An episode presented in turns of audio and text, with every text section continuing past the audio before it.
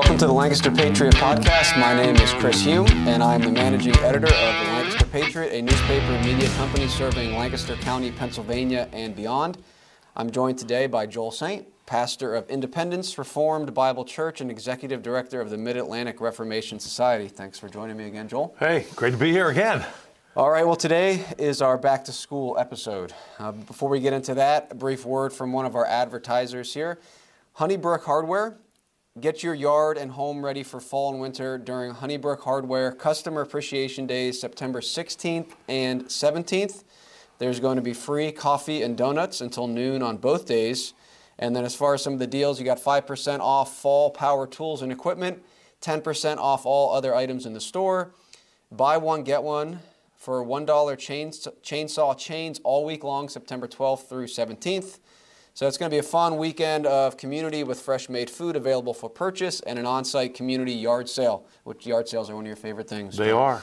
So go to Honeybrook Hardware. They're at 5004 Horseshoe Pike in Honeybrook, your local family owned hardware store. So check them out. I'm going to have to make it down there myself.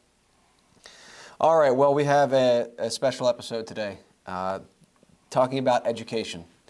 All right, so l- let me start here by providing a bit of an overview of some things before we really delve, delve into this. So, for those of you who don't know, in July, the Pennsylvania General Assembly approved the 2022 23 state budget, a 45.2 billion, it's billion with a B, spending plan that increases a lot of things, but increases education spending by more than 1 billion, the largest jump in state history. But is it going to increase education? Uh, well, that remains to be seen. I think we'll be able to talk about that. Uh, now, this is from, now, of course, you have these Republican representatives, senators sending out their newsletters and lauding this as a great investment. This one's from State Rep Jim Cox's email newsletter, and he serves parts of Berks and Lancaster counties. And, and he says, This year's budget sets a record high investment, like how they put it. This is an investment, right? A record high investment in pre-K through 12 education of $15 billion. All right, so that's the overall budget for education for one year in one state, 15 billion. We increased basic education funding by $525 million to $7.08 billion, including a 225 million Level Up initiative that provides additional funding to the poorest 100 school districts Special education funding is up by 100 million to 1.3 billion dollars. End quote. So, 15 billion dollars. Now, this is just state money that we're talking about at this point. We also have local taxation. And we'll talk about that in a minute. So here, here's, here's an estimated breakdown. According to CommonwealthFoundation.org, the Commonwealth of Pennsylvania spends a lot of money per student in the government school system. Uh, at the state level, their number is $7,000. All right, $7,000, which actually seems a bit low. I think that was from last year. If you take the $15 billion and divide it by the 1.7 million students that are in the government school system, you get about $8,800 per child per year. Now, this is just state taxation. Now, I want to pause here for a second and talk about this. Now, Joel, you have homeschooled nine kids, right? Mm-hmm. Can you imagine uh, the amount of private tutoring, field trips, specialized instruction, music, you name it? All these things you could have provided if you had an extra $79,000 per year for your homeschool budget? I could do some educating. You certainly could. I could do some tutoring. I mean, there'd be all kinds of like foreign languages. I, it's unimaginable what I could do with that. So this is just state funding, and the point is this the government system, as always, is the most inefficient and disastrous use of resources. If, if we gave a, a parent $79,000 to homeschool their kids in one year, that's a, a ridiculous amount of money. And yet, that's only part of the funding. Do you mean 7,900 or 79,000? $79,000 because it's for your nine kids. For nine, okay. for oh your oh, nine word. kids, yeah. If you yeah. had you had eighty thousand dollars each yeah. year for your homeschool budget, yeah. you know, assuming your nine kids were all in school at the same time. Yeah, yeah, yeah. So now that's just state fu- state money. So let's. There's also the local funding, which is even more. It's around nine thousand dollars per student. And then, of course, there's the federal component where you have federal monies, which is about 5 6% of funding per child is federal money. So in the state, you have all this money going to you know, educate the children, And overall, the estimate is that the state of Pennsylvania, when you take local, state, and federal monies, spend more than $18,000 per student in the government school system per year. How much? 18,000 per, Per student per year. Per student per year. Now, if I had 18,000 per year to spread among all five of my kids, just just 18,000 for all five, the resources and experience and tutoring and field trips would be off the charts. Let alone if I had 18,000 per child, that would be almost $100,000 for one year of my homeschooling budget. I think it'd be pretty easy to uh, see. I wouldn't have to worry too much about looking for the sales on the homeschool books there. Now, again, this is a staggering amount of money, right? And with it comes staggering amounts of incompetence, right? Now, there's some great people in the government schools, but the system as a whole is a joke. $15 billion in state money alone, and what do we have as a result? Now, all this money, of course, is not revenue that the government creates by providing a service or good. It's the money, it comes via forced taxation or federally printed money, which debases the currency and is basically theft from us all. Now, one more thing here locally the school district of Lancaster, okay, the school district of Lancaster received an increase in funding of $6.9 million for the upcoming school year from the state budget. Now, there was a press release or a statement from the acting superintendent. I'm going to say his name wrong here, but it's Matthew Przywara.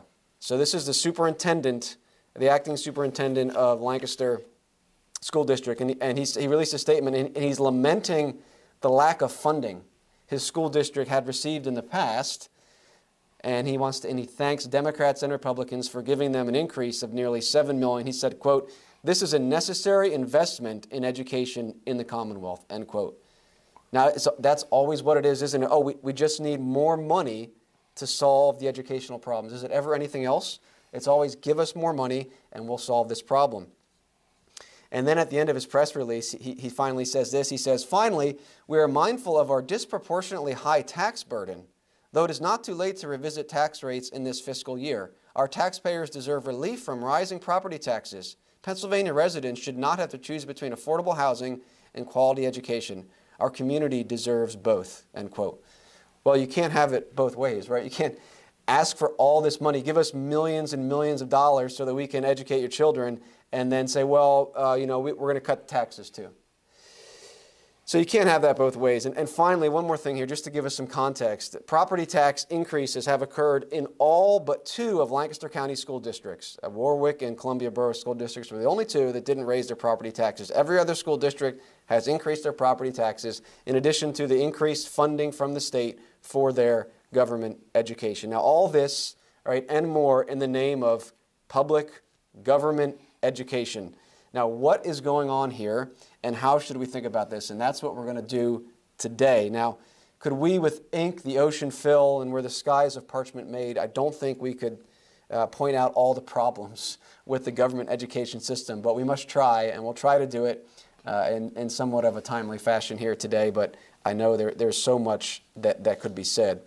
So, where do we start with this, Joel? Um, how do we begin to address this issue? I mean, let's start out by maybe just talking about what is education? I mean, what is this that we're talking about here? And how should we view the importance of educating our children? And then maybe we can start getting into some of these things here. Well, that's where I would want to start out for sure. And we know that the fear of the Lord is the beginning of wisdom. The fear of the Lord is the beginning of knowledge. Now, I would want to ask a question.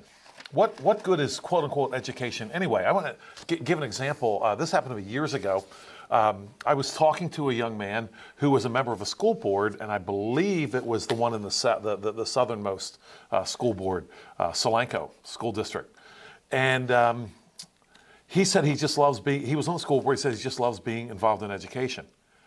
And I asked him, I said, so what is education? Define for me education. And it was kind of weird. He, he stopped, and it's like he hadn't thought of that before. And as I recall, the conversation was years ago, we never really did get to a definition of education. Education, at its most basic part, is understanding how to love God and how to love one's neighbor. If I don't know how to do that, I'm not educated no matter how many degrees that I actually have. And so we're all involved in, in handing out degrees, you know, and you know, you must know something, you have this degree. And it's really cool to have those DDO or whatever after your name and, and all. But, but what does it actually tell you about what you know? So I was going to get into this later, might as well do it now. So I had this uh, prof in Bible college, right? and he was uh, he, he, he, he was he had been a, a college president. He had two doctorate degrees. He had one in history, as I recall, and one in math, which is kind of unusual, you know, to, to have both of those. But he was a really bright guy, and uh, he and I actually became friends even after I graduated. Um, and and and he, a couple stories about him. I'll just I'll just tell this one. He proposed one day in class that um, a high school diploma be given out along with birth certificates. In other words, when the child's born, give them both. He said, because every, we, we all know, he says, well, birth certificate, okay, you're born. He says, the high school diploma, who knows what that even means, or do you even know how to read? We do not know what you know. We know you have the piece of paper. We don't know what you know. He says, so just get it out of the way and then teach them something that actually matters. Right. And I, you know what? I, I really can't argue with him. I would say that if you ask this this uh, uh, principal what education is, or what are you actually trying to do, what do these kids actually have to know? I think you, quite frankly, get a, a, a really fuzzy answer. Do they do they have to know what they need to know in order to enjoy life? Uh, do they have to do know what they know in order to get a good job? Well, some people get good jobs and hate their job and they hate their lives you're going to have um, people that go to that go to these schools. Suicide is becoming a bigger thing now. Why is this not talked about when we're talking about education budgets? We're increasing your education, we still have students killing themselves. What is up with that? I think I know. We've left the fear of the Lord, the very beginning of wisdom and the beginning of knowledge. And what's happening in schools now is definitely not that. In fact, that's the one thing. Think about it, Chris. The one thing that's not allowed in our quote unquote public schools is the fear of the Lord. It's not allowed. So we have this huge behemoth of you know brick buildings. And I, I, I can't help but notice when the schools build a building, it's made out of brick. When you and I build a house, all we get is a stick built and siding. We don't get bricks because we're supporting their bricks. that, that's, that's what's going on. I can't help but notice. So you got these big brick buildings. And is education really happening? We know that it's actually not. We have bureaucrats and we have money and we have facilities, but the fear of the Lord, completely absent. So what we know that what's happening there is not good, but actually actually bad. In the name of the next generation. It's pretty bad. You said education is to teach us how to love God and love neighbor. And that this brings in this religious component, if you will. I want to talk about that because the argument is made that, well, the government school system, the public school system is, is non religious. It's neutral. Yeah, that's right, yeah. It's a neutral, right? But, but Not, u- not us. No, no religion here. But you're absolutely right when you when you look at biblically what is what is the purpose of education? It is to love God, right? Deuteron- Deuteronomy chapter six: You shall teach your children diligently. You know all these commands uh, because life exists in order that we would glorify God, right? Love Him and love neighbor. But the this and all education is inescapably religious, right? And and Rushdoony, of course, Sure, it's teaching right from wrong, right? right from wrong, yes. Um, and That would be the re- Department of Religion. Right. And, you know, Christian schools are considered to be religious and non neutral. Okay, you have your religion over there, but then the humanistic state schools, they're seen as neutral. Okay, this is, we are not teaching religion here. Uh, we are, we're just teaching what? I don't know. So, but Rushdoony pointed out something very interesting, and of course, he wasn't the first one that would recognize this, but the way he applied it, we, we recognize that. Maybe just expand on that before I get into this, what Rushdoony had to say about this.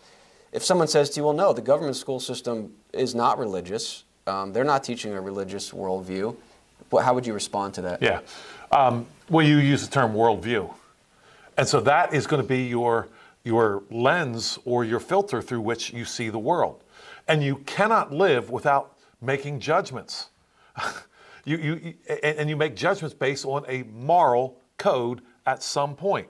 Well, where's that moral code come from? It comes from a religious commitment. Even if you want to use a very general term for religion, calling it the ultimate ground of concern, as some have, an ultimate ground of concern.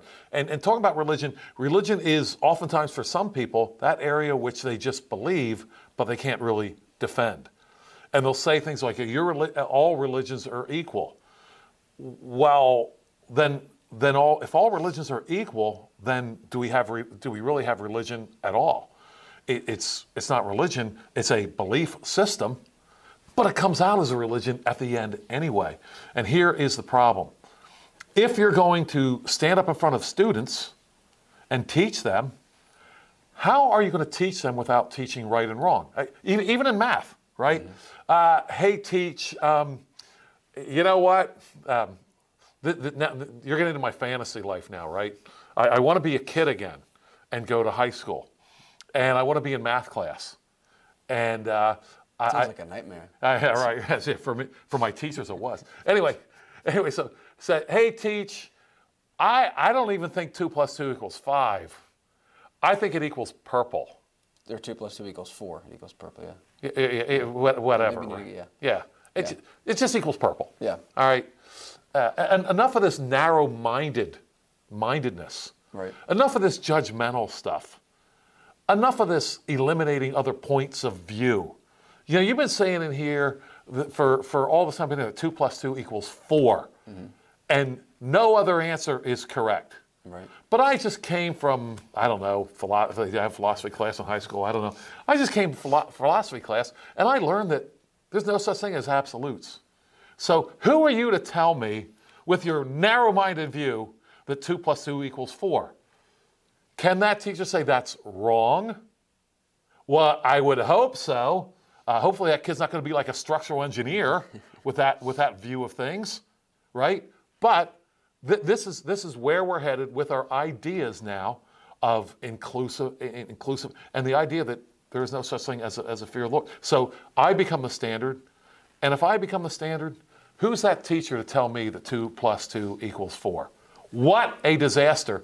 I'll tell you when they can do math, though, when it's time to increase the budget. right. They can do math now. Right. Absolutely. Yeah. There is no there is no neutrality. And Rush Rushdoony has this, this quote about the government schools. He says, quote, they are religious establishments which teach a religion alien to most citizens because they're not teaching the biblical worldview. They're not teaching e- even some sort of watered down version of that. They're teaching humanism, and at this point, they're teaching that boys can be girls and girls can be boys. They're, they're, they're teaching these worldview issues as truth, and they do it with public funds. Few things in the United States are more in violation of the First Amendment than the public schools. From its inception, the public or state school system has been destructive of civil liberty and increasingly of biblical faith. End quote.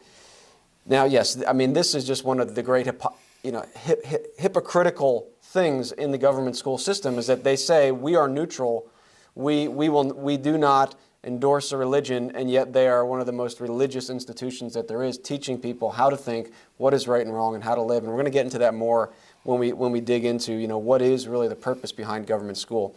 Before we do that, let's take a step back here because this, pod, uh, this episode is titled Back to School, Back to Socialism. And, and a lot of people might say, well, how is the government school system socialistic? Right? How, yeah, isn't socialism, you know, that, that Bernie Sanders stuff and, and Karl Marx, you know, but how is the government school system, which is rubber stamped and approved and endorsed by your Republican leaders, how is this socialistic. Maybe why don't you start off with that and we can go into a little bit. Is the government school system socialistic? Yeah. So, socialism, of course, based on coveting my neighbor's goods. Okay, so I've had conversations with people. We, we, uh, my, my children were never in, in, public school, except I think one time we wanted to try like the local uh, VOTEC program, which uh, didn't didn't work out. I, I'm going to tell you how, how, that didn't work out well, right? Um, my, one of my sons had been it for like around Christmas time. He came home with a um, uh, he, would made like a uh, uh, napkin holder thing, right? Ah, it looked kind of pretty cool. Woodshop class, Votech, yeah. I said, um, well, that's kind of cool. Uh, so what have the other kids built? He said, well, not really much of anything. I said, wait a minute, this is December. You've been doing this since September. Let's see now. Uh, September, October, November, December. What do they do? He said, ah, he said they just kind of hang around. And, you know, the teacher is kind of like an entertainer type guy, you know, and I can see everybody go, ah, that's what happens in my vote tech. well, that's what happened in this one. And nothing was, was actually, so that, that was our uh, government school experience. And we decided that um, it really wasn't working out. So we, we, we took them out of there. But my, my point is this socialism says this you are owed your neighbor's goods just because you're breathing. Mm-hmm. So I've said to people, how about, okay, this happened one time uh, at, at, a, uh, at, at, a march I was, or, or, at a demonstration I was at, right? And um, it was a um, uh, anti-abortion, or back then, back then we used the term pro-life a lot more, and um, demonstration. And there was a lady there who was definitely pro-abort, but she presented herself as pro-choice, right? And so I walked up to her and I said, uh, I'm pro choice too. And she was like, really happy to hear that, of course. I said, yeah. I said, I think I should be able to educate the, my children the way I want on my money and not pay for an education that I don't want. I think I should have that choice. Now, she was surprised, so I, I can't be too hard on her, but didn't she say, she just spat right out, oh no, that's the wrong choice. right. Okay. Let's see now, if I'm stupid enough to have my baby born, then you, the very same people that would have happily killed the baby in the womb, now want to tell me what I, how, how I have to educate my children. No, you're allowed to Christian schools if you want, or you're allowed to homeschool if you want. Oh, thank you so much for your graciousness. I'd, I'd rather not pay for it. Oh, no, uh, we're going to still take your money because we deserve your money. Socialism says that at its base. Your neighbor deserves your money. And that's, what's, that, that's why uh, government schools are a classic example of socialism. How about, how about this? How about the people that want their children educated, pay for it? And the people that don't, don't? And somebody's going to argue compelling state interests. Mm-hmm. Well, how, how's compelling, whatever that is, mm-hmm. Uh, I, am not quite exactly sure how, it's in, in the interest of the state to have people know how to read. Well, I'm pretty sure before government schools, people I don't know, they, they somehow learned how to read. And I'm pretty sure they learned how to read a lot better than they actually do now with all this money. $15 billion just in state money. Yeah. Yeah. And we're not even sure if they can read. Yeah. I mean, if it weren't so sad, it would be comical. It would be comical. So, social, the so, socialistic idea, right? From each according to his ability to each according to his need. Okay. And that, that's what this is. You say, okay, you have. Said Karl Marx whose one child died of starvation, and probably his another one did too, got, got extremely sick, and he wouldn't even take care of his own children.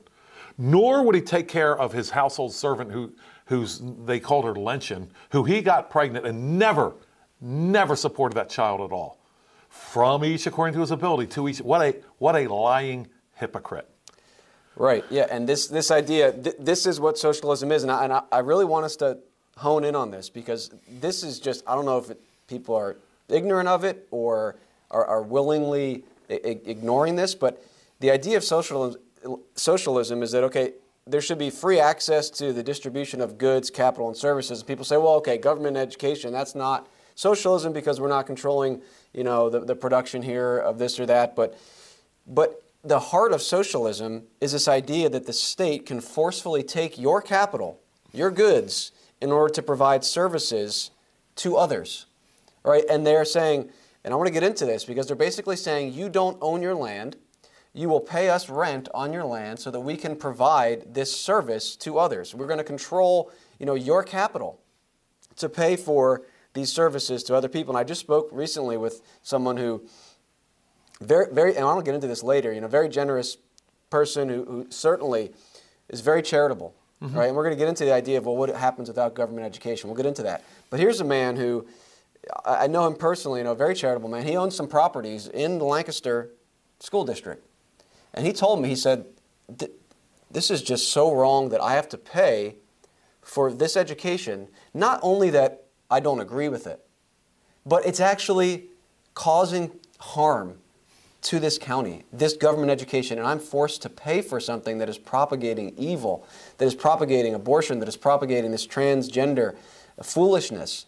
And he has to not only pay for an education that he doesn't want his kids to have, and not only an education he doesn't agree with, but an education that is actively promoting evil. And he has to, and, and, if that is not socialistic, if that is not, you know, the heart of socialism, the government saying, hey, we control your property and you pay us so that we can educate children, then socialism doesn't exist, right? There, there's now you mentioned you know, Karl Marx. That quote is from him. We have the the Communist Manifesto, and of course the tenth plank of the Communist Manifesto is that is this free education for all children in public schools, the abolition of children's factory labor in its present form, combination of education with industrial production, which we'll get to to later when we look at Horace Mann and the Prussian model of education.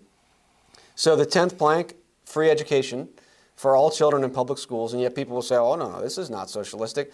And the first plank is the abolition of property in land and application of all rents of land to public purpose. This is socialism. This is the definition of socialism. If you read the other eight planks, it's basically what we have in America now. So the government school system institution is the most socialistic system that I can think of. I don't know, can you think of anything more socialistic than this? I can't. Now, why, why, why? I'm glad I can't. right. Why are Republic? I don't know. This is, uh, you know, a million dollar question here. Why do Republicans continue to support this? I mean, in your interactions with people, I know you've talked to a lot of people about this topic.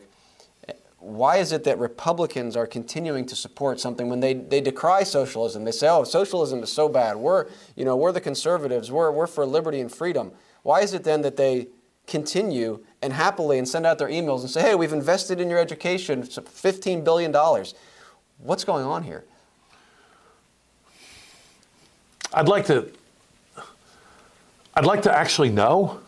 Right. But I think I know. And that is caught up in this wave of socialism already. It's that fish that doesn't understand what water is. And their seats too you know, the, the, the, education lobby is extremely strong. My understanding is that I believe it was act, I'm not sure what act it was years ago, actually declared that the teachers' um, investments cannot ever go down. It, it's, it's a crazy thing that I really can't, no, no one else has that, but it's a crazy thing that I've looked into, and it's, it's been a while, and, and maybe, maybe it's, it's, it's changed by that point. It's such a behemoth However, what kind of responsibility do the Republican legislators have? Well, they have a responsibility to protect their neighbor's goods. And you cannot protect your neighbor's goods, your neighbor's person, your neighbor's property, and at the same time support these transfer payments from their neighbors to their neighbors with a bunch of bureaucrats getting money also at the same time. And let's face it, everybody, everybody knows everybody knows. I mean, now the numbers are coming out. The United States, what, 28th in math worldwide, this kind of stuff. How bad does it have to get? You know what? It can get, it can get to the point where everybody's illiterate. And you know what? They'll still be asking for the money. Yeah, they just need more and, money. That'll and, solve the problem. And the Republicans are on board with it. It is time for the Republicans and the Democrats and anyone who loves God and neighbor to say, enough of this.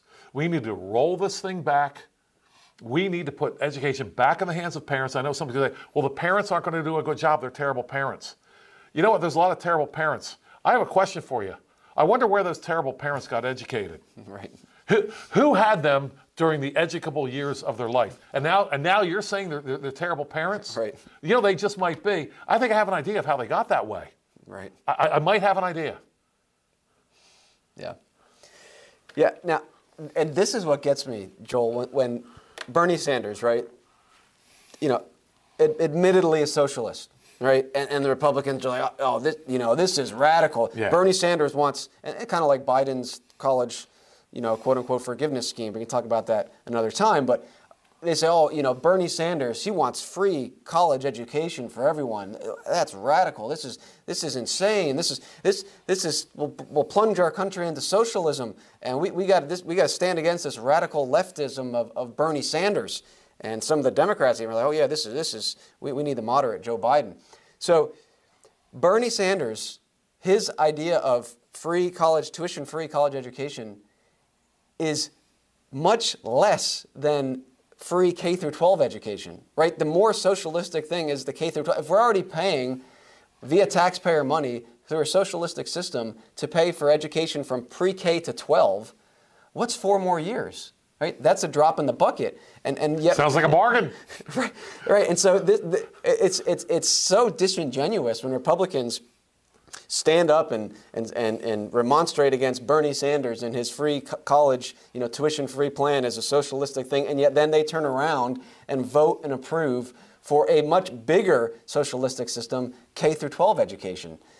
It's just it, it, it's baffling. There's no philosophically, you know, Bernie Sanders' plan is a much smaller socialistic. You know, more students go to K through 12 than go to college, and they're there for 12, 13 years as opposed to four again, it's just it's talking points and rhetoric without an understanding and a grounding in common sense and biblical a biblical understanding of civil government that would lead Republicans to endorse K through 12 public government education and then turn around and call Bernie Sanders a socialist. Yeah, as if that's some kind of like a foreign, like, like he's got leprosy and we don't. Right. You you know, this, this, Chris, this has been built plank by plank. I would urge Republicans to say, let's take it apart plank by plank. Yeah, if you're really serious about education, now, if you're serious about schools and what passes for education, budgets, bureaucracies, uh, property, those brick buildings, if you're serious about that, then keep it up. But if you're serious about actual education, teaching children what they need to know in order to love God and love their neighbor, then let's take it apart the way it's been built, plank by plank. Let's shrink those budgets. I know someone's going to say, well, you know, you're taking away the violin program for the third graders. I don't know. Did anybody ever learn how to play the violin before without a public school program for third graders? Pretty sure they did. Let's see if that'll work again because what we have is gr- we're graduating functional illiterates. Mm-hmm. I mean, you got you you got employer more and more you're seeing employers say we'll teach you some basic skills. Right. Wait a minute. You've been in you've been in school for 13 years and your employer has to teach you basic skills? I don't know. I'm I, I'm not the smartest guy in the whole wide world. Uh, But I'm kind of concluding that they didn't learn basic skills in the 13 years in which they were in school. I mean, it just kind of makes sense that I'm just kind of funny that way. It, it kind of makes sense to me. Right. Yeah. Now let's get let's get into this a little bit more here on on this this socialism, this idea that the state should control education, right? Because this is I mean it's just assumed. You mentioned you know the fish and water. You just you're used to it. This idea of that the government should run education.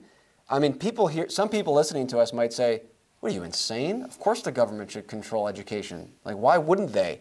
Uh, that, that's, that's what edu- government is supposed to do. And it's, the same mindset when we talked about the Amos Miller case, right? And you read some of the, these, these local newspapers and what they're saying, and they're, they're, they're just, it's, it's, they just can't comprehend the idea that, you know what, the government shouldn't be in the business of telling me and telling Amos what he can sell, t- what, what food products he can sell to me. And it's the same thing with education that they just, it's just like, well, of course the government should be running education. You know, what, it, what's the, the alternative is chaos. Now, I want to just kind of go back a little bit here through our history, just briefly. I know we can't get into this, this too much, and kind of look at this idea of how we, how we got to where we are now and where this, this mindset comes from. You know, initially, the, when the, the pilgrims came over, of course, they didn't have government school system. Now, I want to talk about, I think some of them eventually started to create some things that maybe we could say were precursors to government education. I think they got that wrong. And we'll talk about that. Actually, why don't, why don't we start there, in fact? So, one of my, uh, one of my favorite books is Of Plymouth Plantation by William Bradford, who the, the pilgrims came over. Uh, they settled in New England, and then after them, the, the Puritans came over and set, settled in the Boston area. Now, what's considered the first public school came about in Boston. Now, at the time, of course, their goals for education were much different than today. Their goal was to teach people, to, children, to read the Bible and, and to love God and love neighbor, like you're saying. Of course, now we're teaching children not to read the Bible. But anyway, Exactly. Now, I think we can understand perhaps why the, some of these Christians that came over may have fallen into the idea of public education. But I think it's important to point out that public, ed- if let- let's say we have a township, let's say we get rid of the socialistic system, we have a township that says, you know what, we want to form a school for our for the students in this township. If if the people in the township came together and said, hey, we, we want to form this school, we have a group of people that want to teach in it, and we're, we're going to pay them citizens of this township can voluntarily pay this school district and we can set up charitable programs and it's open to everybody. That maybe we could consider that public but it wouldn't be government education and it wouldn't be socialistic.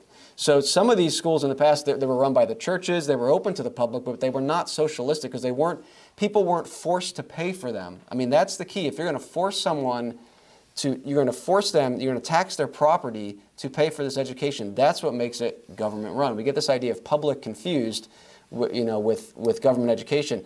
The, being open to the public is not the issue here. The issue is where is the funding coming from? And is it coming at the point of an irs agent's gun basically saying if you don't pay this we're going to confiscate your property? Yeah, think about that. I, I, you know, I thought about this a lot, right? Joel, we need to tax your property for the children. And if you don't, it sounds really good, right? For the, chi- for the children, right? The children need an education. Joel, we're going to have to tax your property.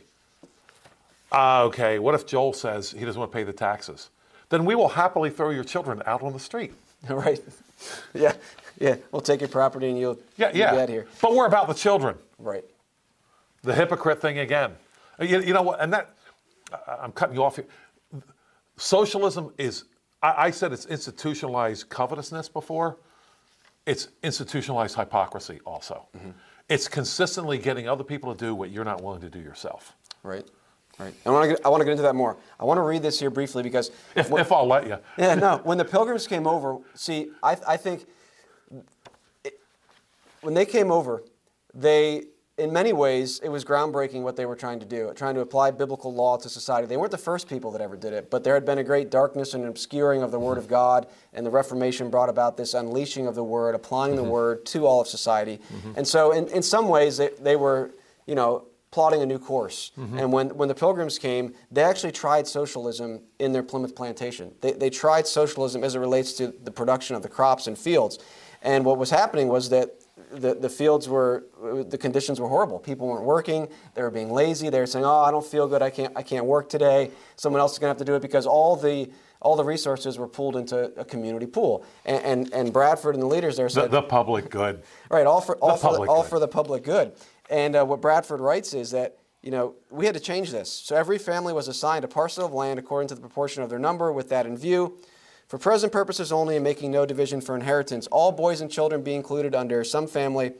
This was very successful. It made all hands very industrious, so that much more corn was planted than otherwise would have been by any means the governor or any other could devise, and saved him a great deal of trouble and gave far better satisfaction. The women now went willingly into the field and took their little ones with them to plant corn, while before they would allege weakness and inability, and to have compelled them would have been thought great tyranny and oppression. So he's basically saying, yeah, we tried this socialistic thing and it didn't work. And so we said, all right, hey, look, you guys have your own fields, you raise your own crops, production went through the roof because people, this, you know, this, they took an interest in what they were doing. And then he says this the failure of this experiment of communal service, which was tried for se- several years, and by good and honest men proves the emptiness of the theory of Plato and other ancients, applauded by some of later times, that the taking away of private property and the possession of it in community by a commonwealth would make them a state happy and flourishing, as if they were wiser than God. So Bradford, they, they, they came to recognize, you know what, this idea of socialism, which they wouldn't have called it that probably at the time, but this idea of, oh, we're going to pull all the resources for the communal good, goes against the Word of God. And they came to realize that, you know what, we were wrong to do that, and it doesn't work. And I think any, now the Pilgrims didn't establish a government school. What, as you mentioned, they would teach their children to read. People learned how to read without the government school. They would teach them a trade. The, the, the girls would learn from their mother how to keep house. R- right there, they learn how to plant. The children are out there learning how to plant. Right. What a good thing is happening here. Right. A- And so much of this, even in American history, and we'll get to a little bit more leading up to the 1830s when things really started to change. I mean, most of most of the children were educated by private means, right? And, and they learned a trade, they learned a skill, they learned how to work. Uh, you'd have, you know, apprentice, apprenticeships where you'd go and learn from someone. And now, what happened then, I think, when you look at um, this idea that, well, the, the government should be involved in this, you can understand from their perspective uh, that, yeah, it's a good thing to edu- for children to be educated. Like we agree, it's a very good thing to be educated. And they even had the right mindset that it should be based on the Bible. I think it was easier for them to recognize right away the, you know, the, the futility, the, the emptiness of socialism as it relates to crop production, because you can see that pretty quick. Whereas education, when they started out with a biblical framework, it was kind of hard to see, you know, how is this going to lead down the road? Um, now, I think in, in as much as any of the Puritans wanted a, a government uh, mandated education, I would say they, they erred from Scripture. Mm-hmm. And we, we certainly don't think everything in our nation's history, even from the Puritans, was accurate, only in as much as they obeyed God's word. And that's our, that's our point here. What, what does the Word of God say about this? Does the Word of God give the government the, the right to take your money to provide an education? And I think we would both say it doesn't. Mm-hmm. Yeah. Think about the Ten Commandments here for a second. I, I, this, is, this is something we, we need to think thoroughly about. You have Ten Commandments. What are you going to talk about in Ten Commandments? Well, you talk about God and proper worship of Him. The first three commandments have to do with that for sure. You could argue for, certainly the, first four, but certainly the first three. Uh, no other gods. I'm the God who brought you out of the land of Egypt, out of the house of bondage. We are already addressing private property here. When you're in bondage, you don't have property. Mm-hmm. And they didn't have property in, in, in Egypt. The children of Israel didn't. In fact, they didn't have property at, towards the end in their own families and their own sons because they were being, they were being killed. So no property. So actually, from the very first commandment on, second commandment, don't bow down to, to idols. Third commandment, don't take the Lord's name in vain. So we got worship of God going on here. Maybe a little bit of transition, shall we say, in the fourth commandment, remember the Sabbath day to keep it holy. In it you shall not do any work. Well, why would you have a command not to do any work on one that one day? You're assuming that you're doing work on the other six days. The next commandment has to do with family, which Karl Marx hated passionately. Mm-hmm. He hated the idea of family. And frankly, historically speaking, his family hated him, hated his guts. Uh, you know, you know, you see, I, I, I Karl Marx. I mean, he he never went without food. You see pictures of him; he, he got plenty to eat. But at least one of his children starved to death. The first, the first and ultimate hypocrite. Well, not the first, but certainly the ultimate hypocrite, perhaps, when it comes to this this kind of thing. But going on, okay? Don't kill, don't commit adultery, don't steal, don't. You know, there's private property. And the, the, the, the, final commandment don't covet anything that is your neighbor's. Mm-hmm. Your, it, it is your neighbor's property. Ten commandments, and we have, in at least four of them, we have, we have explicit or implicit references to private property. Now, I, I get it that there's lots of, I don't even want to say well meaning pastors out there, because I don't know if they're well meaning or not. And they'll say, well, you're talking about things like private property, you're abandoning the gospel. Hmm. Well, I, I want to know since when, since when is the whole counsel of God in opposition to the gospel? Right.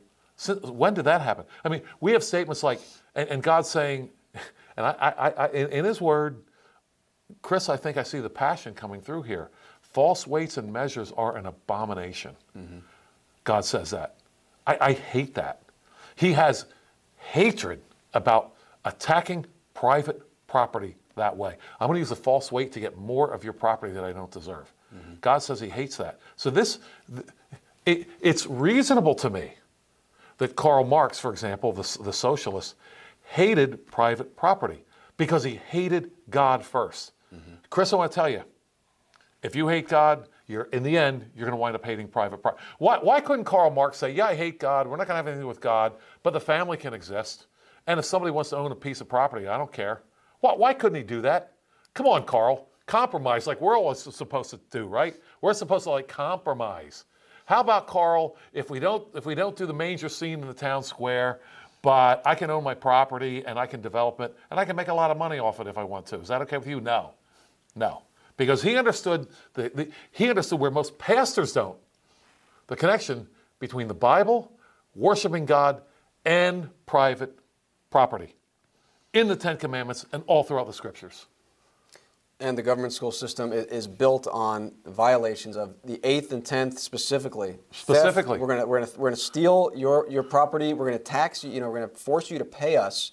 You don't own it, uh, and we're gonna you know covet what you have so that the less fortunate, Yeah. quote unquote, can benefit. Be- Best definition I've heard, um, before I forget it, because I probably will.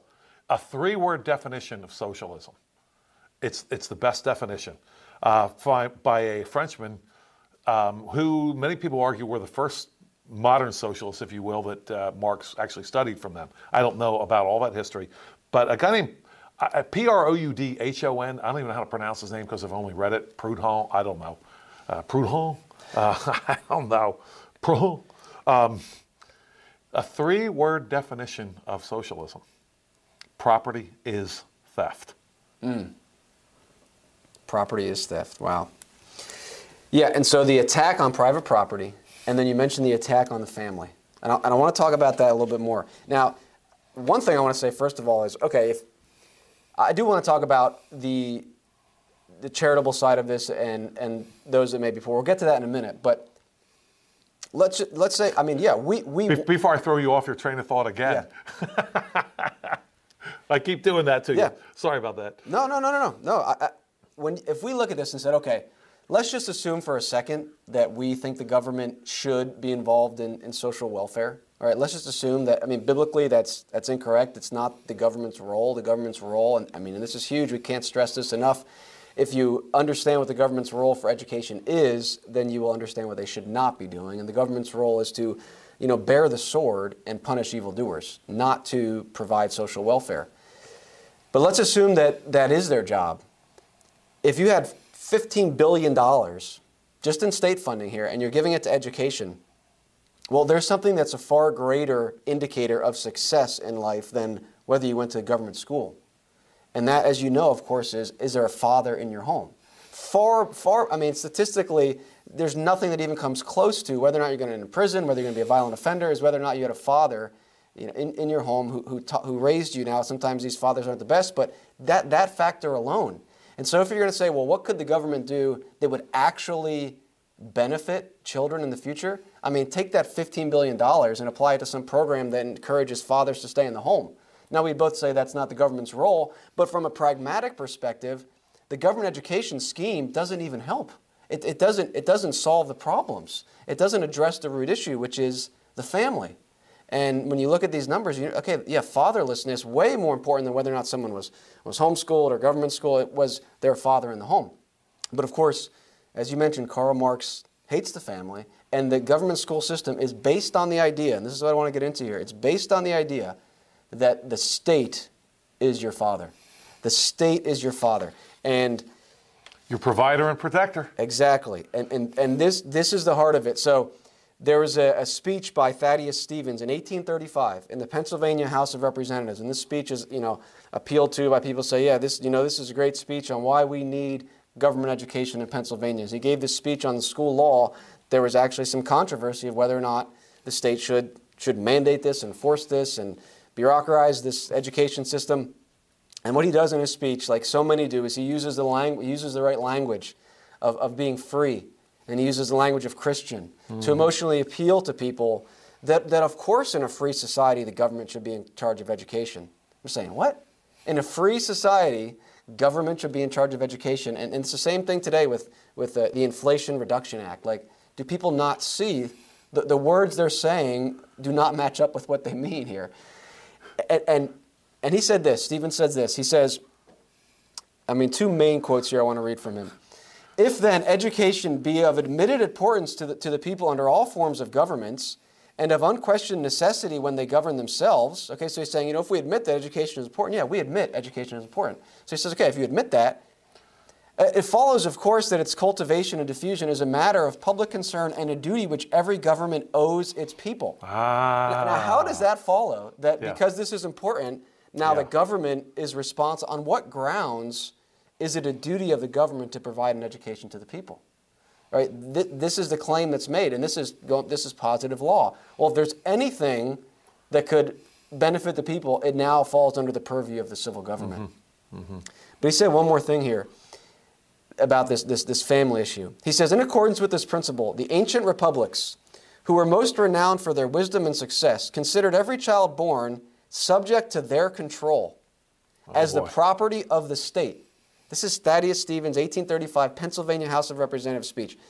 The property of the state, so far as its education was concerned, well, only as their education was concerned. You know, they're not really our property, but o- only as this is concerned. And during the proper period of instruction, they were withdrawn from the control of their parents and placed under the guardianship of the Commonwealth. They were all instructed at the same school, all were placed on perfect equality, the rich and the poor man's son, for all were deemed children, here it is, children of the same common parent of the Commonwealth. End quote. Now, to borrow from Tertullian and maybe apply it slightly differently, what indeed hath Athens to do with Jerusalem? He's appealing to these pagan societies right? Just like Bradford said, you know, the, idea of Plato, it's, it's foolishness. They claim to be wiser than God. And here's Thaddeus Stevens in 1835 saying, well, look at these pagan republics, and not that there's couldn't be something we can learn from them if it accords with Scripture, but he's basically saying, well, hey, in those societies, the children belong to the state, and that's what we should do now. You know, what, what does, does the pagan society have to do with, with a, a free biblical society? In this case, nothing, because they're saying the children belong to the state. And biblically, that is where there's the greatest uh, divide here. That biblically, the, the children, the responsibility to educate the children does not fall on the magistrate, does not fall on the government, primarily doesn't even fall on the church. It f- falls first and foremost and primarily on the parents. You know, Christ said, You shall know the truth, and the truth shall set you free. Sanctify them through your truth, because your word is, is true. We now live in a society where you can have actually, and I've had serious discussions with people about creating your own reality. And that's what Stevens is doing there. And, and, uh, you know, if you can create, create your own reality, and I've challenged people with this, they look at me like, eh, ah, that's not really what I'm talking about. Well, as a simple illustration, if you can create your own reality, who needs an umbrella? It's not raining. It might be raining everybody else, and you might think it's raining, but it's not raining on me. No, you buy an umbrella because you cannot create your own reality. I love, I love his term there, Stevens, perfect equality. Mm-hmm. What's he talking about? D- d- d- again, the hypocrisy. Is he saying, you know, politicians today, and Stevens probably the same, I don't know, but I do know about politicians today who want to push public education on everybody so that everybody can get a good quality education. One, one question, just one. I don't need to dwell on it. It's just another hypocritical thing. Where are their kids? They're in the, they're in the expensive public, uh, private schools. The, the hy- hypocrisy is amazing. And Stevens, Thad Stevens, where were his kids, I wonder? I don't think his kids were right beside those real poor kids. Somehow, I think maybe his kids had to, got a chance to go to uh, the better schools. Perfect equality. What he's talking about. What, that, that, that's, that's a fiction. But that's this idea. We, we, in in our heads, right? That's why I was talking about creating your reality. Hey, you know what? I'll just speak perfect equality into existence here. Doesn't exist. Right. But I guess you can make a speech about it. Yeah, you're right. This idea of perfect equality, and we're going to get into this idea of perfection and salvation here in a second with Horace Mann and some of the things he said. But the idea that, well, you know, everybody needs this perfect equality, they need the exact same opportunities, that's not how life is, right? People have different opportunities, uh, different skills, different talents, right? And some people, you know, because of their, their parents teaching them a trade, multiple trades, they're in a better position to make money than someone else. And that's okay, right? The solution to that. I think it's kind of a good thing, actually. Somebody's really, really good at serving his neighbor and he gets paid for it. More power to him, right? Right. And he can, he can provide more more opportunities and apprenticeships and than otherwise would have been there. If you if you level the playing field, quote unquote, and, and have this perfect equality, it's actually going to be to the detriment of loving neighbor. You're going to have you have less prosperity, less you know advances in trade, less opportunities for people because those those people that may have been given different opportunities then lead to greater production in society and more jobs. So I want to get into this, this Horace this Horace Mann thing here because from the beginning, the advocates of government education understood that this would not flourish without applying socialism, without without making this, you know, this scheme, you know, forced taxation here. And, and Horace Mann said this, going back to property Yeah. here. We, we talked about what Stephen says in hatred of the family. Mm-hmm. The, no, the family is not sovereign uh, when it comes to the education of the children. Of the state is. Horace Mann said this about property. He said, No one man, nor any one generation of man, has any such title to or ownership in these ingredients and, sub- and substantials of all wealth. That his right is invaded when a portion of them is taken for the benefit of posterity. So, what he's saying is, nobody actually owns their wealth, and so their rights are not invaded when a portion of them is taken for the benefit of posterity. This is an attack on private property. Saying you don't own your stuff. So, so who gets to take it? Well, the government, of course. Uh, oh, they own it. Yes. Hmm, hmm, okay. the light's dawning in a dark place here. Hmm. So it's not your property, and you have to do this for the good of the next generation. So, so if I have a field, right, I cultivate it, mm-hmm. I plant it, I harvest it.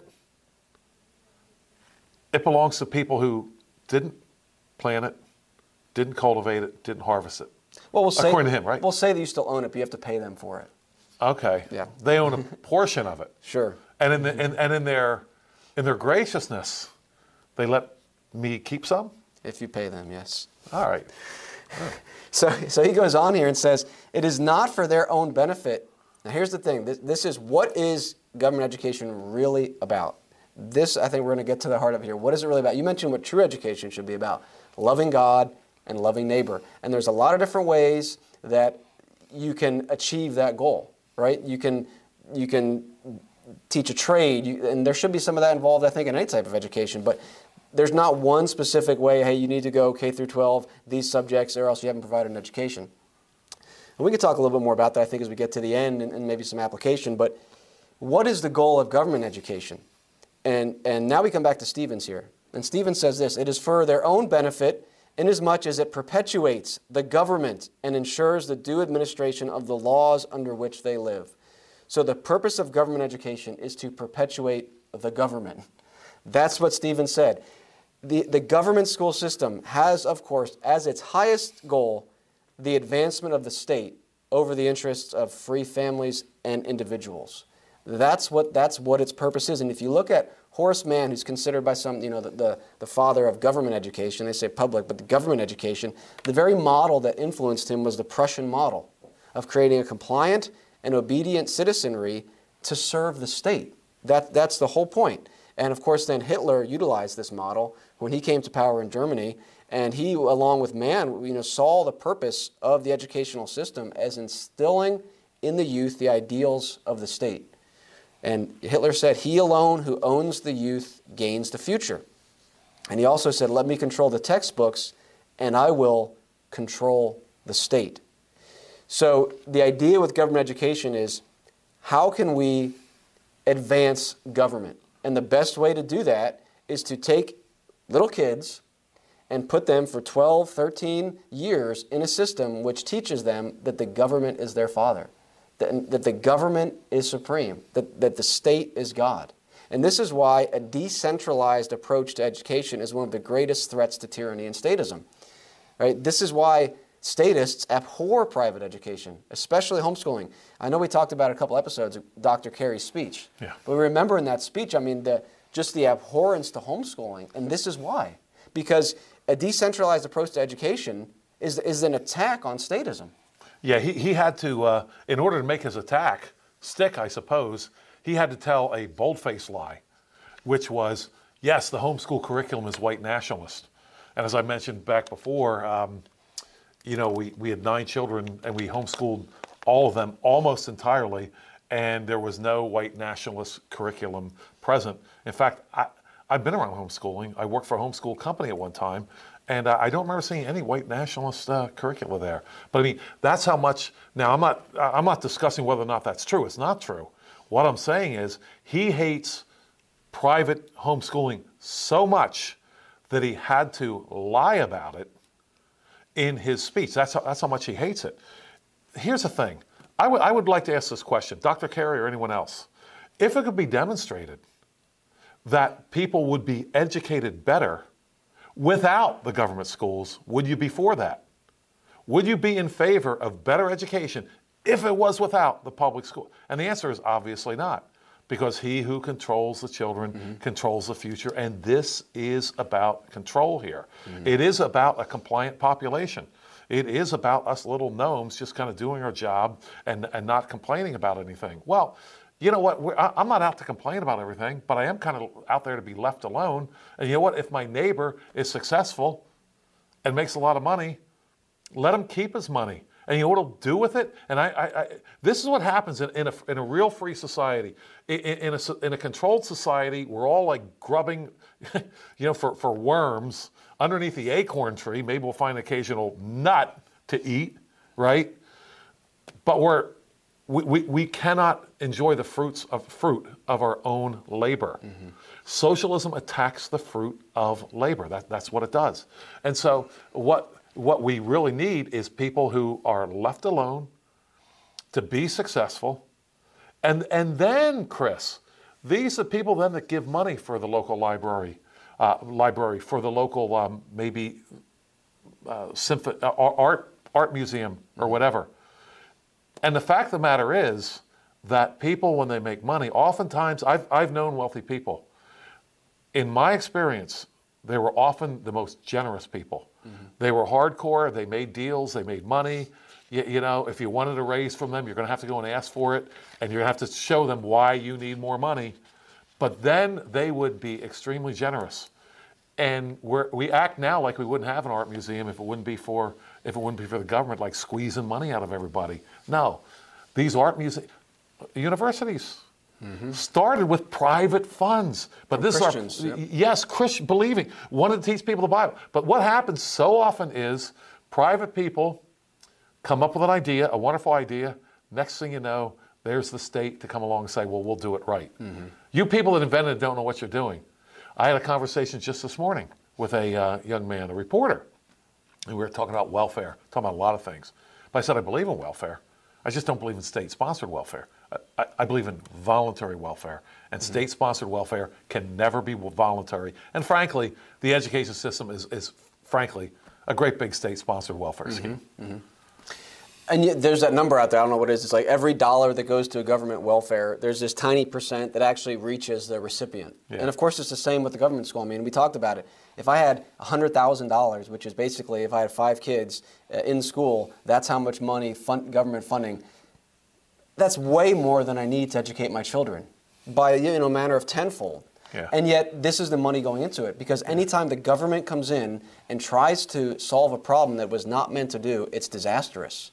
And so, the idea of, well, if we didn't have government education, then we're not going to have literacy, we're not going to have, you know, sciences and arts and math. That, that's a lie, right? And, and people say, well, you know, they're, all these poor kids will, will not be, well, are they being taught now? And they're not because this, this government system is, is terrible. And un- unleash those shadows. There's so many people, as you mentioned, that, that are right now are providing education options while they're also paying for the government school system. Imagine what they could do if they actually were able to keep, keep their money. And then the, the people say, well, that's why we have the, you know, the educational uh, you know, tax credit program. That's Uh, uh, uh. we have we have this program that you know Yeah. for approved institutions Yes, that yes. businesses can you know give their taxes to these approved institutions. Well, who does that benefit really? You get down to it, it's that's there for the state, so they can say, well, let's try to attract some of these businesses, and we'll be generous and say generous and say, well, you don't have to pay to the government school system. You can give to an approved institution, which I'm pretty sure uh, someone homeschooling isn't going to be an approved institution. Yeah, And pretty sure. And also, that doesn't apply to any of the parents. Yeah. It's only the, the businesses. They say, because you're going to benefit us, we'll throw you a bone here. Yeah. And much more to be said about that. Maybe we can circle back here in a few minutes. They, they, they, they want to be in charge of throwing the bones, Right.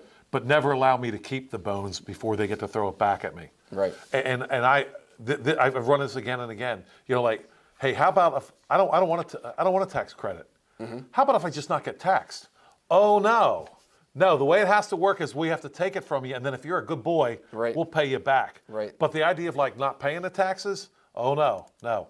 That's giving up way too much control, which is what this is about. It is. It's about control. And the bottom line is the education system, the government education system must teach that the state is supreme, right? They, they have to teach that. If they, if they don't teach that, their whole system crumbles, right? Because if the state's not supreme, then why are we, why do they own us and tell us, you know, how to educate our kids? Now, this, this mentality has been imbibed by so many in the Republican Party as well. I, I've yet to find a candidate here or, or act, you know, politician that is willing to stand up against the socialism that is the government school system. And, and At, at- at least make the, the bully pulpit case. At, at least speak about it. right, yeah, that would that would be nice. Now this mindset, okay, obey the state. The state is God essentially, which they wouldn't mm-hmm. say that, mm-hmm. but that's in practice mm-hmm. because to posit that we can go against the state, you know, you, you read, oh, it's a baseless assertion that an individual could determine whether or not to follow a law from the state. So that's basically saying the state is always right, they're never wrong, they're God, and if you go against them, you are acting out of baseless assertions that you somehow as an individual have the right to say, well, that's evil and unjust, and I'm not going to follow it. You, know what's weird about that? Um, as I was talking to this reporter this morning, he used the term moral relativism, Okay? right? And um, which I was kind of impressed actually with that.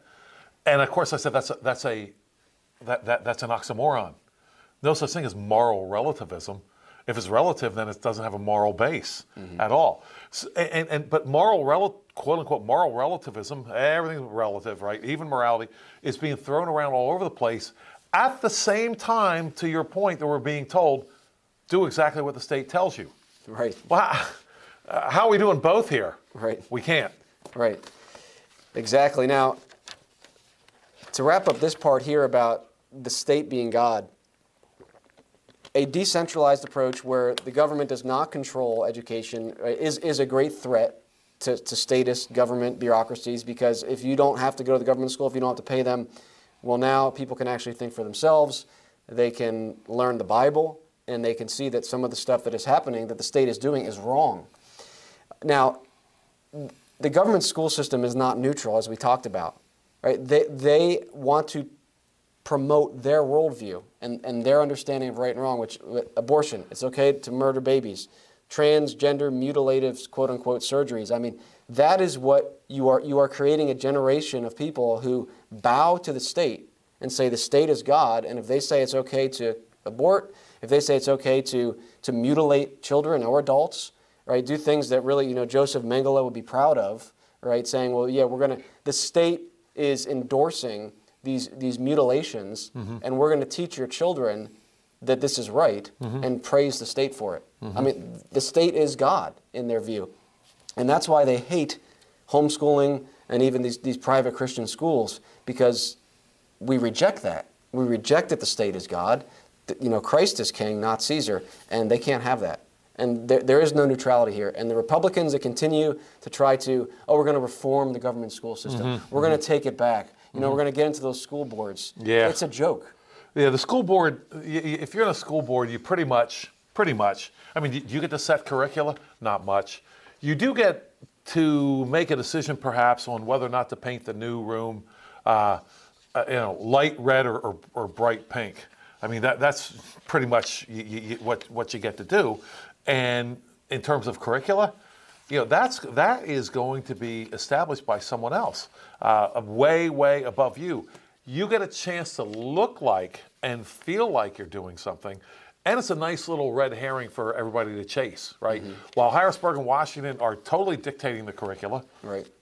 you get to feel like down here like you're actually actually doing something. And it's time that we think about this say you know what do what do we actually do at the school? I've been encouraged to run for school board already and i asked the question so what do i actually get to do? How about this? Um, and I, I i'll say this um, i do i do allow and i've said this from the pulpit i don't really think you've heard me say this uh, but I, I do allow for um, government schooling I do. I do have a spot for it that I that I allow. Um, I think I'm reasonable. A reasonable guy. You can you can evaluate whether or not this is reasonable or not, right? Because I'm told, well, well, hey, you know what? Um, people need a godly influence in the public school, and uh, you know my children can supply that godly influence, right? That's what usually after I've said to them, well, uh, you want your child to convert uh, everybody?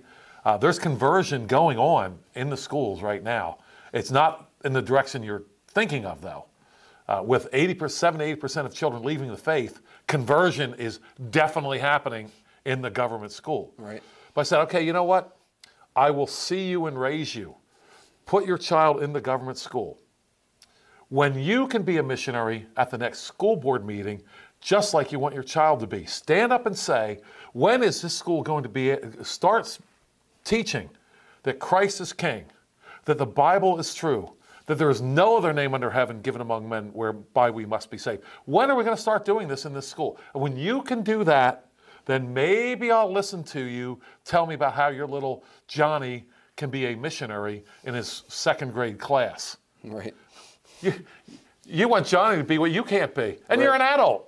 Right. Yeah, and that and that. Come on, people now. Come on.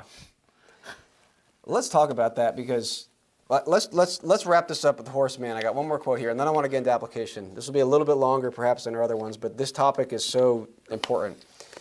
Horace Mann. All right. The the idea of what this government education system could do, and it's still today, is if we, we just need more money and we'll solve all the problems, right? I mean, that's the mentality. This is so important. We need government education because it's going to, it's the only solution to the problems that we have in society, and we, we're just not giving enough money. You know, $15 billion is just not enough. So, this is what Horace Mann said, and this is just, I mean, revealing when, when you understand what he's saying here. The common school is the greatest discovery ever made by man. And of course, this is the, the government run socialistic. Other social organizations are curative and remedial. This is a preventative and an antidote. They come to heal diseases and wounds. This, speaking of government school, to make the physical and moral frame invulnerable to them. Let the common school be expanded to its capabilities, right? Just give us more money. Let, let, it, let it be expanded let it be worked with the efficiency with which it is uh, susceptible, and nine tenths of the crimes in the penal code would become obsolete. The long catalog of human ills would be abridged. Men would walk more safely by day. Every pillow would be made inviolable by night. Property, life, and character again, there's a hypocrisy. Property. Property, life, and character held by a stronger tenure. All rational hopes respecting the future brightened. I mean, this is messianic is. social salvation that if we oh, just yeah. have the government take control of the education system, all our problems will be solved, at least 90% of them. All our problems will be solved. The criminals will be off the street. Everybody can rest easy knowing their property is safe, except from the government, of course, and uh, we'll have all our problems solved. But, you know, we need, to, we need the money. Because we don't have the money, then we can't do this. And is that not the same thing we've been hearing now for almost 200 years? Right? That, well, we just need more money and we'll solve all the problems. It's laughable if it wasn't so damaging to our county and nation. Man, there's, there's so much in there. I mean, did he actually say in, invulnerable to problems in the, physically? Like, like, like, like I'm not going to get a hangnail or, or cancer here? Uh, I think he's. So it, it, can, can, you read that again, if you can find that? I think it's figurative. He's saying it's preventative. They come to heal diseases and wounds. This to make the physical and moral frame. Physical. In, in, it does say physical. I don't. Maybe What's he talking about? yeah.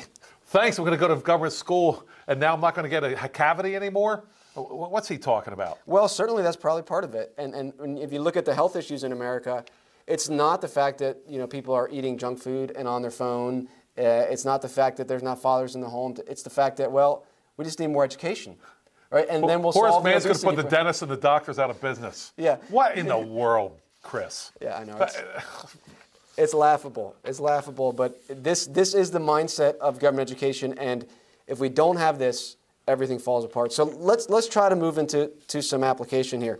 I mean, we talked about the okay now.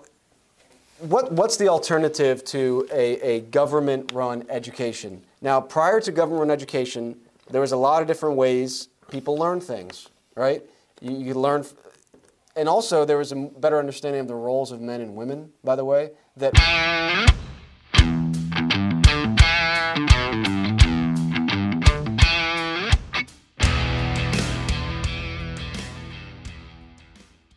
Women would learn how to keep house. You know, girls would learn how to keep house from their mother. They would learn how to be women. They would learn how to support their future husband, right? And, and the boys would learn how to be men. They would learn a trade if they were inclined to, to study, you know, law or science. They could then be apprenticed out. Like all these things could, can still happen today, even now, and could happen to an even greater degree if you remove this government education system. I mean, it's, it's a complete waste of time. I mean, I went through the government education system, and I, and I know, I mean, it was a waste of 12 years. I mean, you can take what you actually learn in that time, the, the, the, the tiny bit of good stuff, and compact it down to like two or three years. And instead of spending 12 years among peers who probably don't have the best of moral val- you know, values, be with your family and maybe be apprenticed or, or work or volunteer with, with men who know it business and trade and provide a service to them while learning from them. I mean, that is such a better model than what we have here. But people are going to say, well, oh, there's, there's no way. I mean, I, I can't, know, I'm not capable of teaching my children. I just, I just, I know, you know, people might be sensitive to that, but I just want to say, eh, what did mothers and fathers do for all those years when there wasn't government education? I mean, if you're not capable of raising a child, then don't get married, right? If you're not able to take on the responsibility of raising a child, don't get married because if you if you get married, the goal one of the one of the goals of marriage is to have children, and if you're going to have a child, your job is to teach them how to live in this world. It doesn't mean you need to know everything, but you can give them the foundation, which most high school graduates don't even have, and you can at a much earlier age say, okay, now I'm going to I'm going to pair you up with you know, an apprenticeship or this that you can actually learn a trade if you're a boy. So maybe just talk about this. I know there's so much we could say, but to people that say, well, if we didn't have a government education system, you know, oh, these kids would just be, you know, dying on the streets. They wouldn't know how to read, which already a lot of them don't. Um, and, you know, parents need the government education system because they're not capable of teaching their children. Yeah, who, who actually is building the, the buildings that house these bureaucracies, for example? And I mean, most of the time they're not learning that in how to build these buildings in a, in a government school. Um, I have one thing to, I, I have a name for everything you just said. The name is Nathaniel Bowditch, B O W D I T C H. Carry on, Mr. Bowditch, right? Yeah, um, I think it might have been a different person. I'm, I'm not sure. Uh, but Nathaniel Bowditch became a, um, he was never really a mariner as such, but he loved marine, he, he, he, he loved everything about uh, marine um, living ships, shipping, and so forth. But he didn't have the money to go to school, mm-hmm. and his parents couldn't couldn't afford it. He was a really bright guy, but what's a guy going to do without a government school? Mm-hmm. I guess just be a beggar, right? And actually, in his life, he, he, he coined a term called sailing by ash breeze. And what that meant was that if you, that sometimes a, a, a, a ship that's, that's supposed to be under sail, sometimes there's no breeze. Well, what you do is you put out the, the, the boats, right? And the, the, the, um, the oars were often made by ash, right? So the boats were rowed to pull the ship. It was hard work. You'd much rather have a breeze, but you're still making progress. Called it sailing by ash breeze. Hmm. And what that amounted to for him was like he wanted to read um, Newton's uh, Principia. So he learned Latin, taught himself Latin. He wanted to know about um, maritime instruments, compasses, sextants, and so forth. So he got a job as an apprentice mm-hmm. In, a, in, in that type of a, of a shop. He taught himself and he became a professor and he became a people that other people came to to learn. How could he possibly do this, Chris, without a government education? Well, I don't know. He figured out a way to learn. And I, I am convinced that that what happens in our in our government schools, I, I, tell you, this is one, this is one of the reasons why I, I wanted to homeschool because I remember being being uh, inquisitive as a child, but my third in, in third grade I hated school so much, I I didn't want to learn anymore.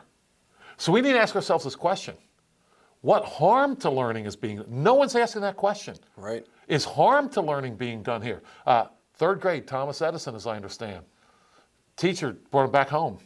Said he was addled. That was the word. A D D L E D. He was. This kid can't learn anything. So his mother said, "Well, I'll teach him." Mm. I, I, I, wonder how much worse off he would have been. Mm. Um, one thing I've, I've noticed, and, and, this is anecdotal study, I've noticed an awful lot of people who invented things, who achieved things, a lot of them are school dropouts. Mm-hmm. Wright brothers, for example. Mm-hmm. And I, I, want to talk about them for just a second. I know we're a little time here, but, hey. uh, but those two those two young men they taught themselves and their father helped them they you know I, have read about them. They're, they're, they're, they believe that their mother had mechanical ability. They said their father couldn't figure out which end of a hammer to pick up. But he he knew that they had ability and he tried to to help them with it. He tried to get them toys that they would mess with and try to figure things out. Mm-hmm. one thing that's intriguing about it speaking of government education I, I would encourage anyone to, to read about what happened during that time because they were not the only ones trying to figure out flight. There were other people. One particular man, whose name I can't remember, was being supported by the government. The Wright brothers weren't. They were independent. They were in the, into bicycling, fixing bikes. Right? They made. They were so successful at it. Nobody out there trying to take all their money because they're successful. You owe your neighbor now because you're successful. They were so successful they took their own money, went to Kitty Hawk, during the wintertime when bicycling wasn't as prominent in, in Ohio and try to figure out flight on the beaches there at, at, at Kitty Hawk. Well, this is, this is funny. The one dude that was trying to figure out with government grants, and, and think about it, if you're if you get government grants to figure out how to fly, what's the one thing you might not want to do? Figure out how to fly. You might not want to do that. the grants are going to come to an end. Right. The Wright brothers were not okay, and, and they were they were high school dropouts, right? The dude that was government grant, there were a couple of them. The one I'm thinking of, constantly had to take off from a boat. You know why? He thought he might know how to fly, but not land. maybe, maybe in order for this thing to work, you might want to figure out how to how to land, right? The Wright brothers actually fig- figured that out.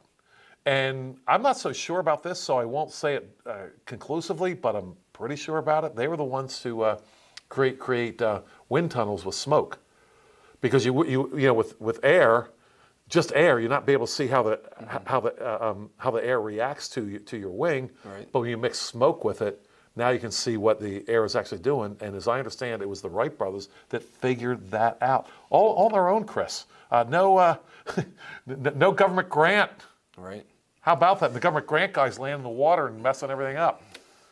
Yeah, it's amazing that we, we continue to think that the government is going to be able to solve this problem. And you make a very important point. It, right, the question is not, oh, well, are we going to be able to, to provide as good an education? The question is, what is the harm being done to learning? And I'm convinced that, I mean, look at the Amish, for example. I mean, they took a different approach, and I applaud them for standing up and saying, we do not want to be part of this. We don't, we don't even want our kids to have to be in school that long because who comes up with this idea that okay, well, you got to be in school until you're 18? Yeah. I mean, uh, we're just going to continue to. I mean, in, in, the past, in in societies where there was, you actually had an understanding of a work ethic, like you would not treat people like children that time. But now we have to p- treat people like children until they're 30, 40, 50, whatever.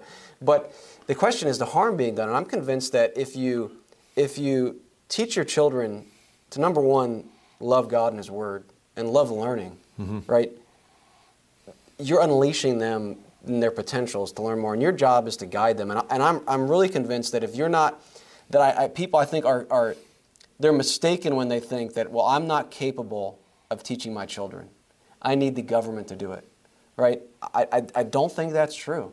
I think that if we understand, if we compare it to the government system, I mean, again, if you really understand the government system, it's, it's, it's education is not quality. But if you say, well, let's take the best school that we can have, it would still be better for those kids to be home with, with their parents and then start giving them opportunities in real life to learn things. I mean, I, I wish that I was given that opportunity. I mean, I'm thankful for what I had, but I would much rather have preferred that than going to the government school system for 12 years of my life and getting out of there and hardly knowing anything, right? Like, so th- there's so many other options, and I think if people actually, but the thing is, do they want it, right? Would they prefer to take the easy road and say, well, the government's going to take care of this. It's not my problem. And I'll do, I'll complain every now and then. I'll go to a school board meeting um, because your job is to teach my kid, and I don't think you're doing a good job.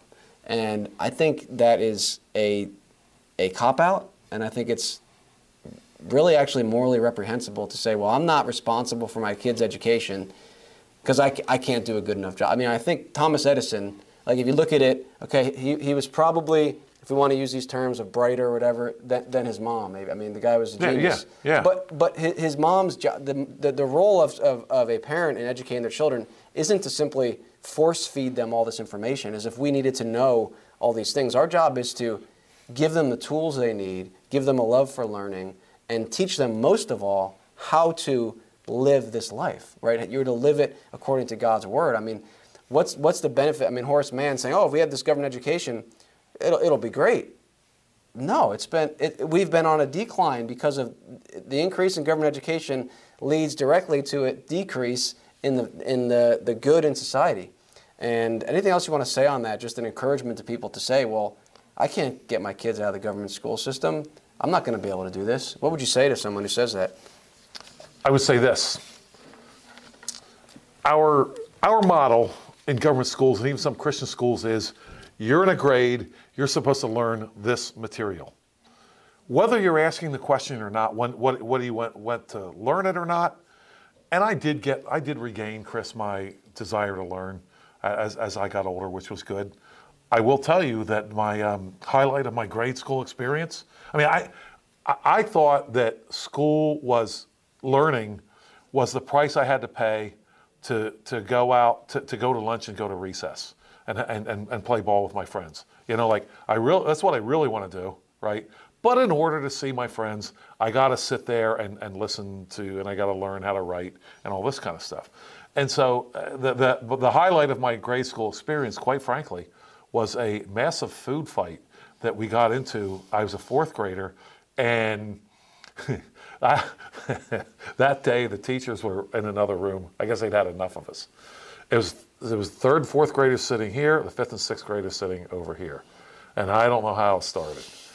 But before you knew, it was bologna sandwiches, half-eaten apple cores, uh, lunchbox lunchbox cartons, flying all over the place. It was the absolute height of my grade school experience. I, it, it, it was so great.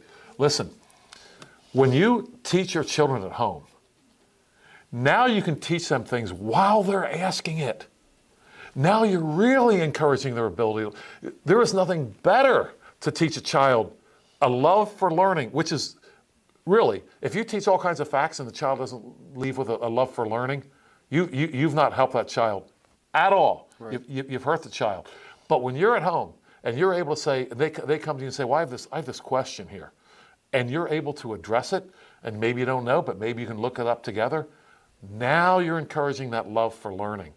And you can't say, well, you know, hey, we went through this, we went through all the material. You know, it doesn't matter sometimes you go through the material. Maybe the kid's half asleep. Oh, but by George, we went through the material and we filled out, we checked all the boxes.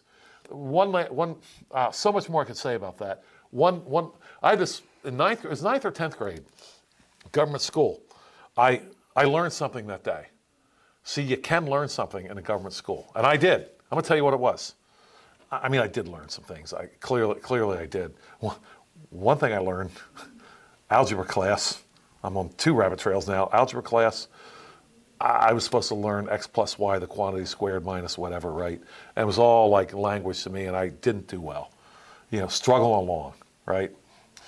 One day, we got to a. I'll never forget it. It was a page of real problems. You know, the boat's coming in at this angle or whatever, right? We were unable in that class to translate what we've learned, our x's, y's, and our thetas, to any kind of real life problem on that page. And I said, What in the world am I doing here? Why am I here? Now, that could happen in private school too. I, I, I, get it. But to think, and I remember what we did, Chris. We just went to the next page. We were back to X's and Y's. we did. It's true. But it, eh, what I what I started to say was, okay, we had this we, we, we call them clobber speeches, right? It was ninth or 10th grade, right?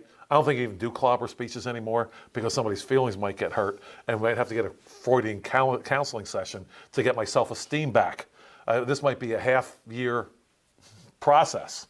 But back then we could do that. One person take one side and one person take the other side. I, I imagine they still do that. I hope they do. Anyway, and so um, the topic that day, interestingly enough, was mandatory education right? Not education, mandatory education, right? And this was at uh, in Berks County, near Lancaster County, the school that I that I went to at the time. the government school. And um, I still remember the teacher, and um, I took the side of against mandatory education. And my example was the plain community. You know, they go to school eighth grade, they learn how to add, subtract, multiply, divide, basic English skills, and so forth. Then they get jobs, and they're extremely productive people for the most part. And they keep learning in life too. Yeah, it's not like they're done, mm-hmm. right? And many of them start businesses, hire other people, mm-hmm. do a lot of good in the world mm-hmm. with that eighth grade education of theirs, right? Right.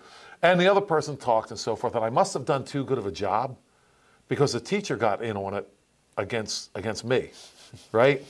So I must I must have won the debate. Don't remember what grade I got, right? But here's the thing: it's it's not about that. The teacher began to like discuss this philosophically. I Remember, she used to lean on her hand like this, and there's a courtyard to the right, right? And she used to lean on her hand, look out the court courtyard like this, and talk to us. She's you know we're sitting out there, right? But she's talking to us, and she said, "You know, of course we have to put you kids in school."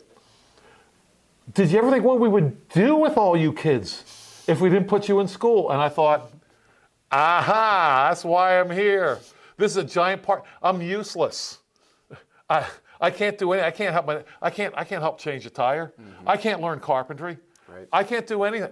So this useless teenager here puts you in this grand parking lot for for bodies, mm-hmm. and that's why you're here. And that was, like I said, I learned something in school that day. Yeah. Well, that, I mean that it's sad because it's true. I mean that the view of, of children is, I mean they're they're a nuisance. I mean, it's the point that you should probably murder them if you don't want to have them. Sure. And then that's of course the talking points of the pro-aborts. We see that as as as evil, but that's the view. Oh yeah, they're a nuisance. So you know if you don't want them, don't have them. You know if you get pregnant, kill them. And uh, when you do have them, yeah, I mean, you're better off sending them off to government school uh, for you know 13 years, uh, and so then when they graduate, you know they can be a functioning member of society. Uh, no, actually, then you probably want to send them to, to another four years in college, um, so they can get get a job at least to pay off their debt. Well, no, they probably won't be able to get a job to pay off their debt because their education is probably fairly useless. All this just to, to make them better compliant for the state, and it is it is a travesty. It is a a shame. It is an indictment against anybody who claims to believe in biblical values and liberty and conservative principles that we continue to support this government education system. I mean, it is it is it is shameful, and I will not support any candidate who promotes this wicked, evil, useless system that steals money, forced taxation, debasing the currency, and then claims to be helping people. And it just creates a generation of mindless students who think that, well, if the state said it's okay to murder the baby, if the state said it's okay to mutilate, uh, you know, children, then it must be okay. And and the fact that we, you know, sit here and, and say, and I've talked to politicians and can't, and they say, well, well, the government should. I mean, you shouldn't have like actual, actual freedom to homeschool your kids. Like the government should should be involved in that. The audacity to say, well, we we have the right to tell you what to do with your kids, and you need to get our permission uh, to to do it. It's just, I mean, it just shows how much we have been lulled into a state of socialism and statism and tyranny, and uh, it's sad. So, any anything final you want to add? There, there's so much more we could say here. I mean, we, we I think we've barely scratched the surface. Yeah, you ought to see the stuff I didn't say. I mean, just the, the, the, the money is just staggers the mind, the amount of money that is poured into the government education system, and it increases every year basically. And it's, it's promoted as a, a, a great investment. And, uh, meanwhile, our society continues to spiral downhill. And when will we wake up and say, this is not the solution? This is not the solution. The government doing something that God never intended it to do is not the solution. It only causes more problems. So, challenge your representatives. I mean, I challenge you first. If you are, are still involved in this system, get your kids out.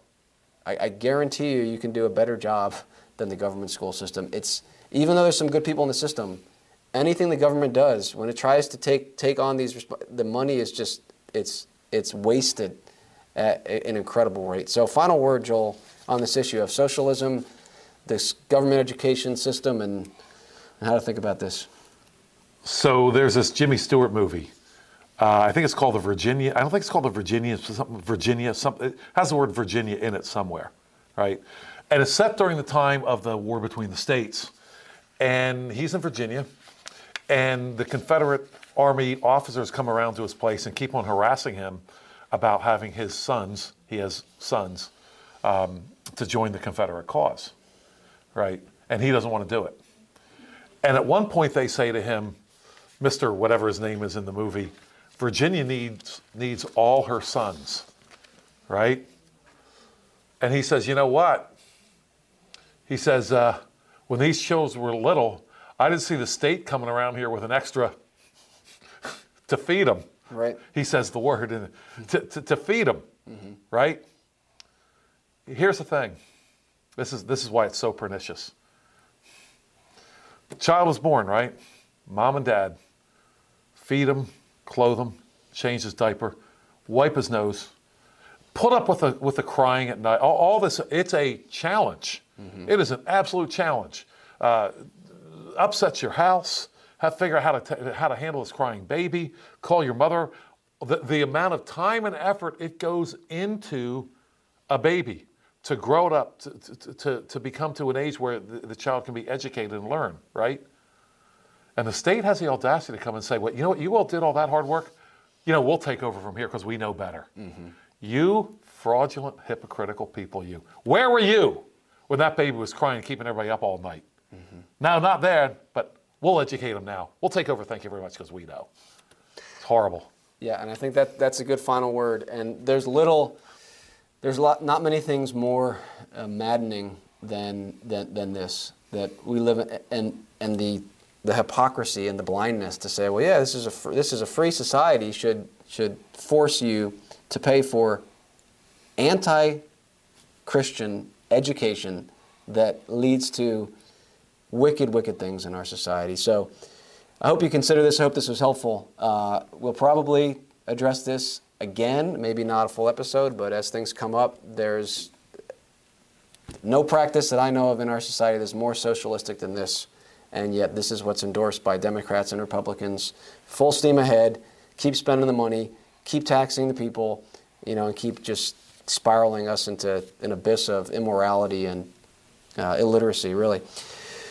But uh, there's good news. There's another option. The option is to, instead of obeying the state idea of they own your children, to follow God's word and to teach your children God's word, to educate them in godly principles and to teach them how to live actually in this world and not just how to obey the state. So that's it for today. I want to thank you for listening to the Lancaster Patriot podcast. Go to our website, thelancasterpatriot.com for more. Subscribe to our newspaper. It's delivered once a week right to your house. Again, Joel Saint here. He's the pastor at Independence Reformed Bible Church, also the executive director of the Mid Atlantic Reformation Society. For more information on that, go to midatlanticreformation.org. Conference coming up, futureofchristendom.org, so check that out. Until next time, remember that Christ, not man, is king, and no person, institution, or civil magistrate has the authority to disregard his law. Until next time, God bless.